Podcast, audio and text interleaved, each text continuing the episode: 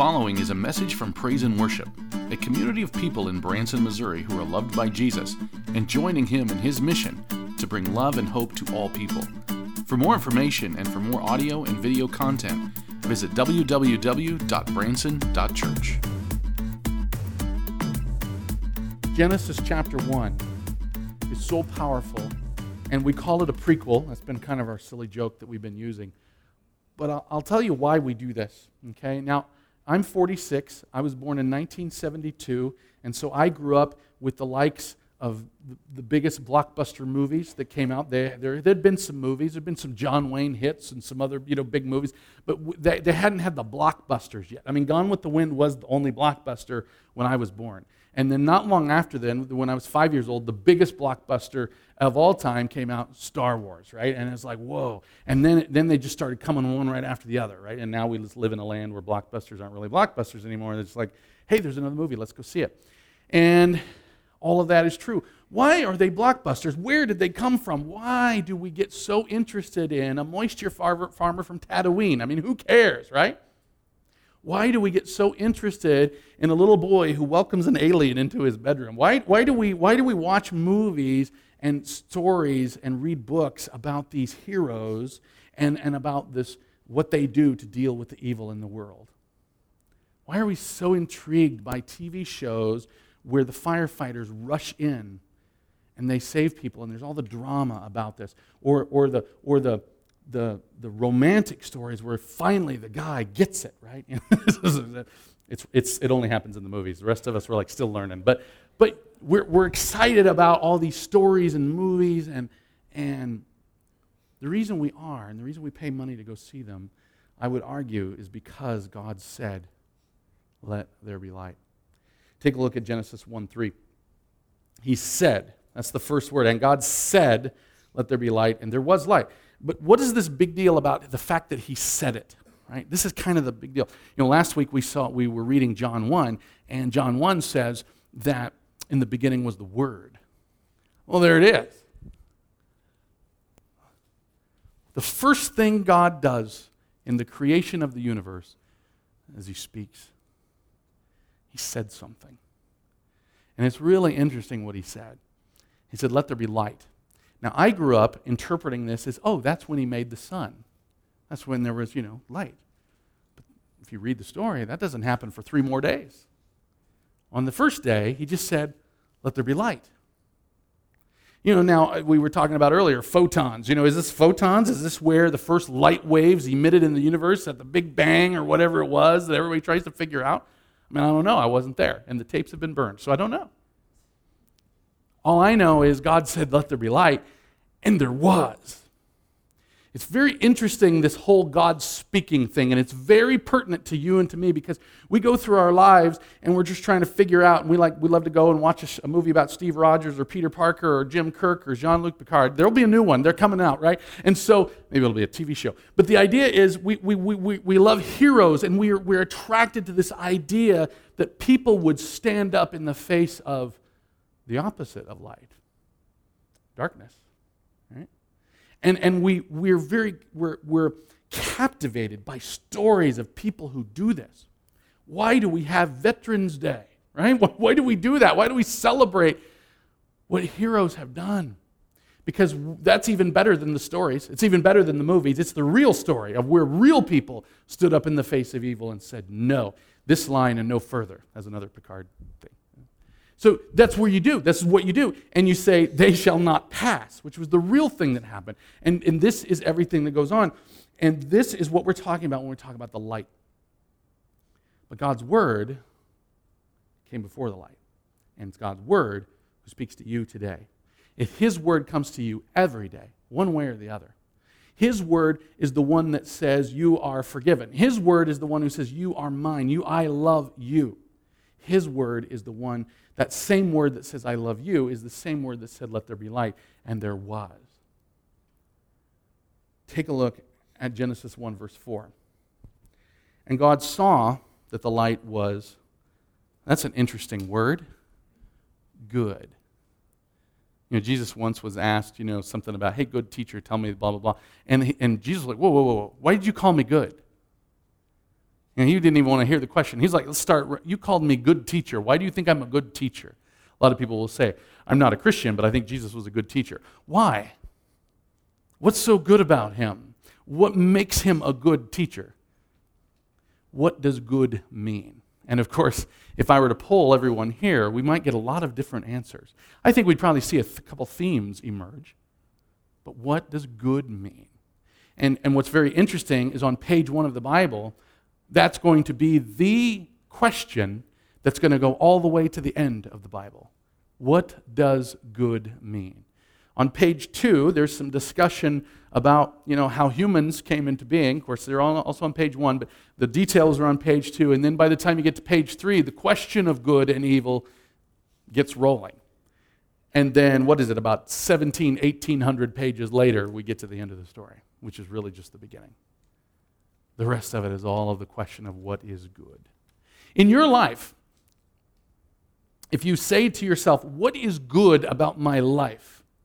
What is good about my situation, about me? And then you might even, oh, here's a bigger question Am I a quote unquote good person? And then, then we have an endless discussion about, well, what makes you a good person? Uh, you know, and some people have this whole belief it's do more, try harder, get better. And some people will say different things. What did Jesus say about this? What does the story from page one to the, to the, to the ending, which is really the beginning, say about this? What is good? You see, what's really interesting is there's only one letter difference in that word than its root word. Have you ever noticed that? I mean, it's like there's only one letter difference than what it means. And that is to say, the only way we can define good is to look at God.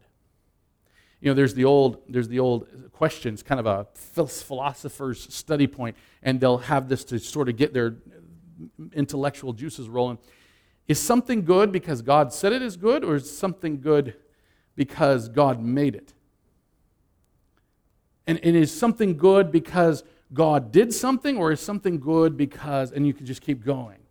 And of course, I always love to say, well, yeah, because it misses the point. The category of good only exists within the category of God. And the great debate among the human race is well, does God define good and evil, or do humans define good and evil? And you'll find that humans love to define good and evil. That's just what we do.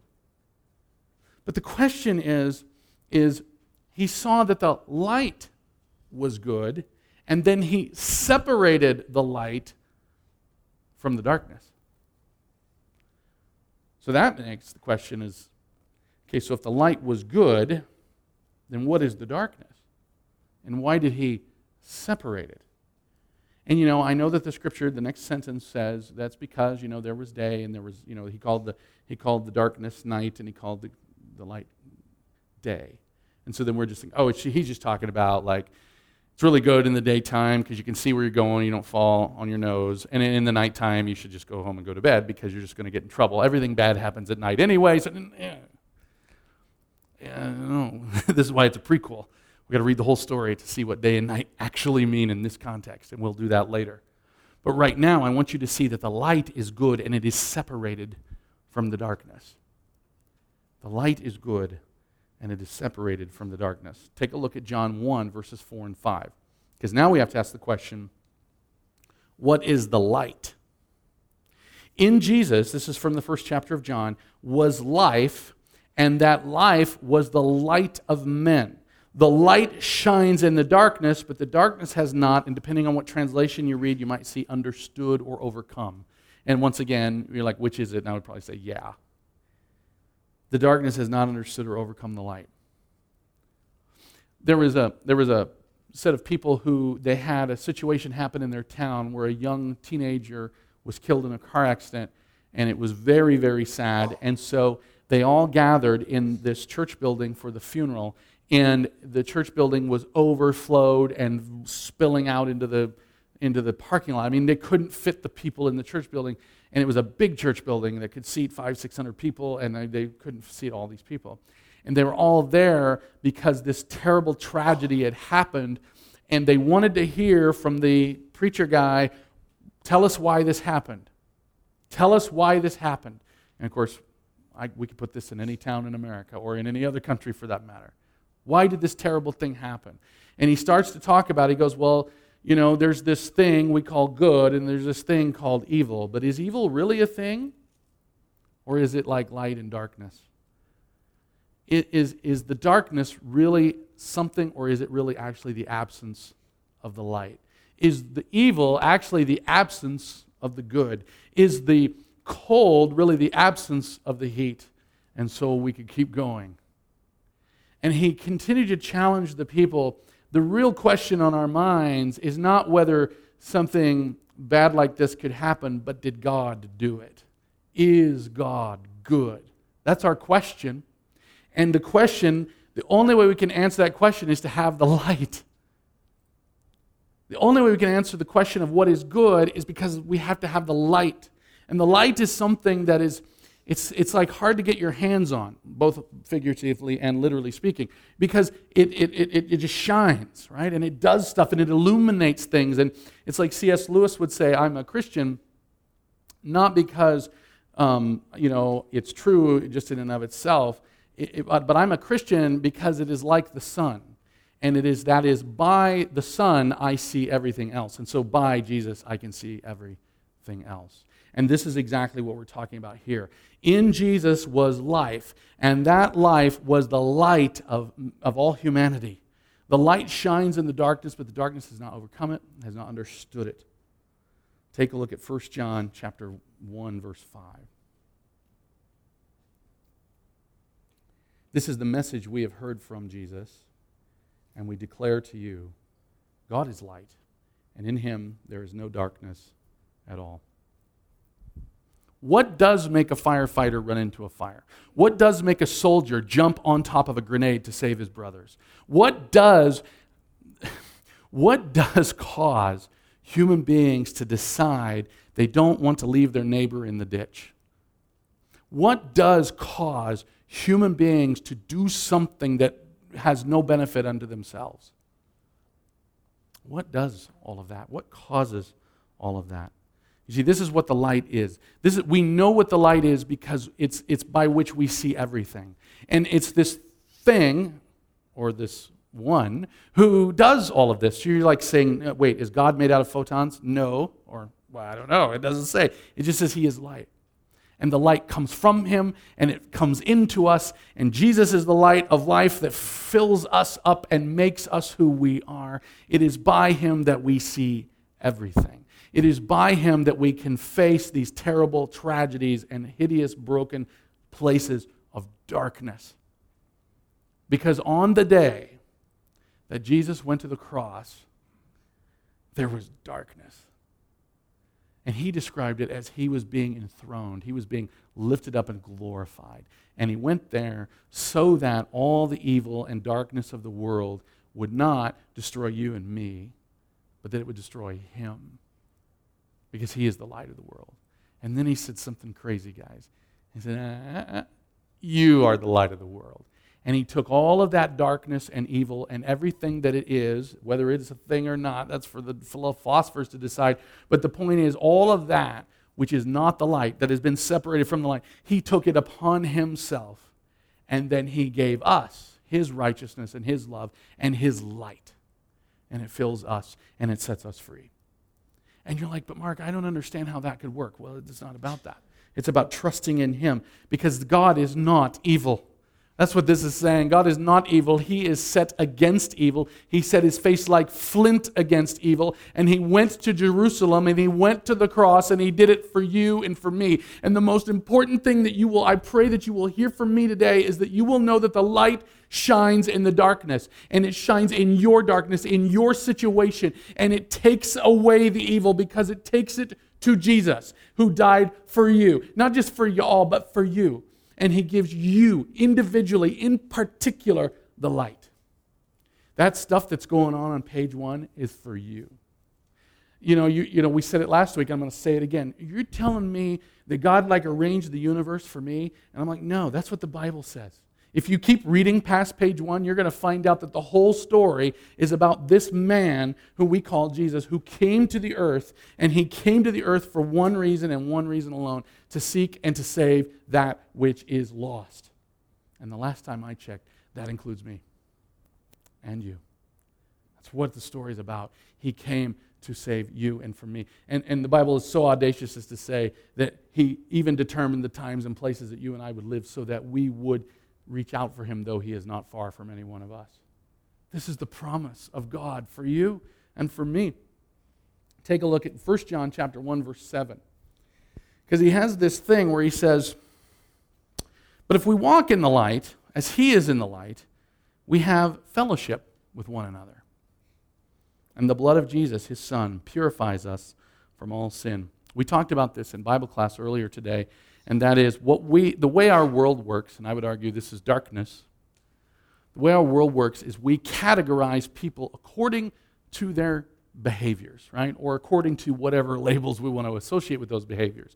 So, for example, if someone has a behavior that we don't agree with, then we label them by that behavior, okay?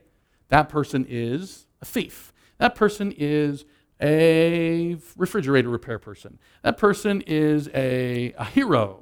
That person is a football player. That person is a pastor. That person is a housewife. That person, and then we can keep going. And then, and then we, we, so we notice we, I'm moving in and out of behavior. So some of it is behavior that we might consider good, and some of it is behavior that we might not consider. That person is a, let's just go ahead and say it, a homosexual.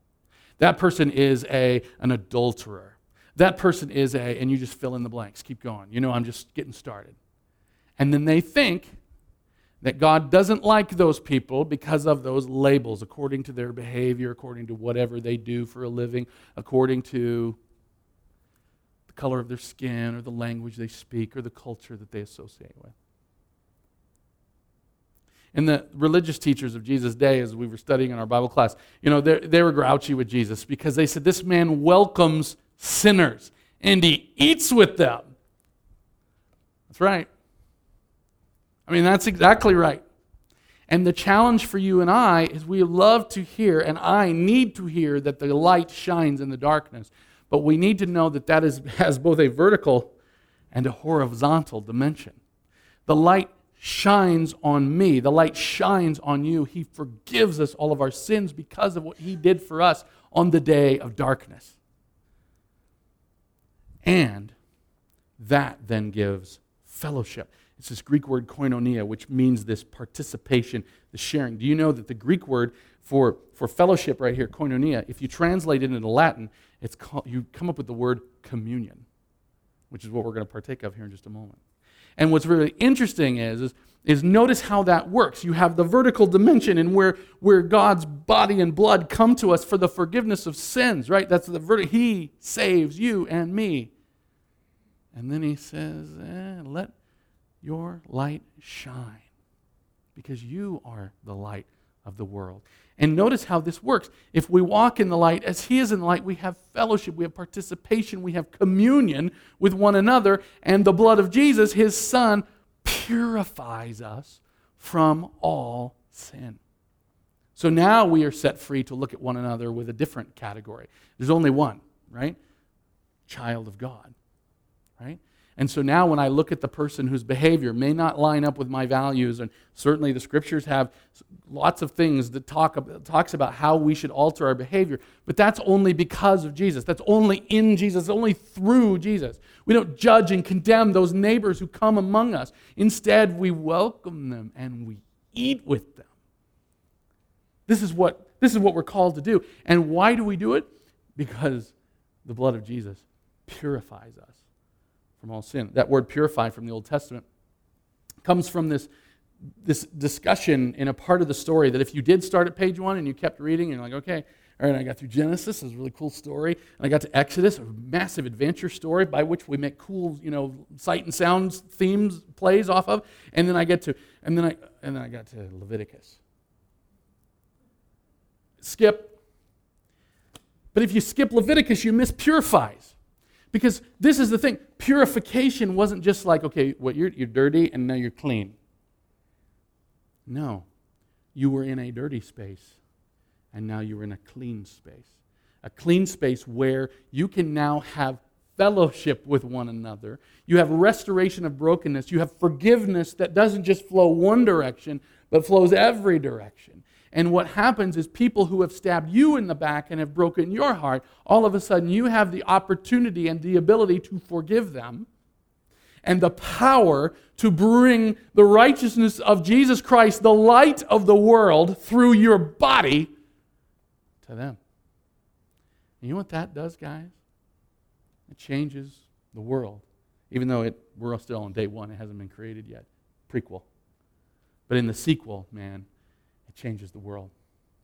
And my prayer is that you and I would be able to see by way of this light, see by way of this idea that when we walk with Jesus, which means to peripateo, oh, it's this crazy Greek word that means to go on a walkabout. I love that because we can think of a walkabout, especially if you're a fan of Australia. And, and you, can, you can think about what that means to just go around and experience things and do things and all of these things. And it, it's like, it's not behavior, it's a, it's, a, it's a direction, it's a path, it's a process, it's a journey that you and I go on in this broken world carrying the very same light that was created on the first day.